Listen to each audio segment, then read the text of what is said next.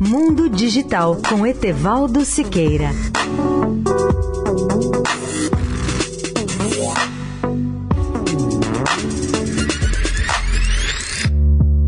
Olá, amigos da Eldorado. Amanhã, dia 17 de maio, é o Dia Internacional das Telecomunicações e da Sociedade da Informação. Vou dedicar meus comentários de hoje e amanhã a esse tema. A data começou a ser comemorada há exatamente 50 anos, como homenagem ao dia da fundação da União Internacional de Telecomunicações, no dia 17 de maio de 1865. Naquela data, representantes de 15 países se reuniram em Paris e decidiram fundar a União Telegráfica Internacional, que passou anos depois a se chamar União Internacional das Telecomunicações, ou UIT pela sigla. Desde 1945, essa entidade passou a fazer parte das agências internacionais subordinadas às Nações Unidas. A UIT celebra a data de hoje não apenas em homenagem às telecomunicações, mas também como estímulo à própria sociedade da informação. A cada ano, a entidade escolhe um tema tema para ressaltar no dia 17 de maio. Este ano o tema escolhido é Cobrindo o Gap da Padronização. Nenhum outro setor tecnológico depende tanto da fixação e da obediência de padrões reguladores quanto as telecomunicações e as chamadas tecnologias da informação, de que é exemplo a internet.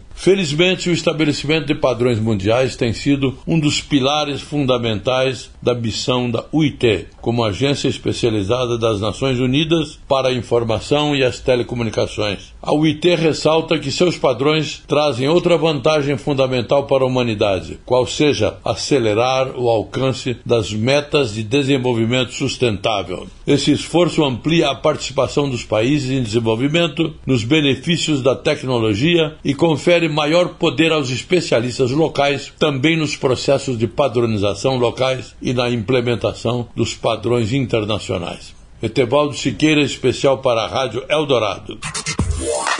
Mundo Digital com Etevaldo Siqueira.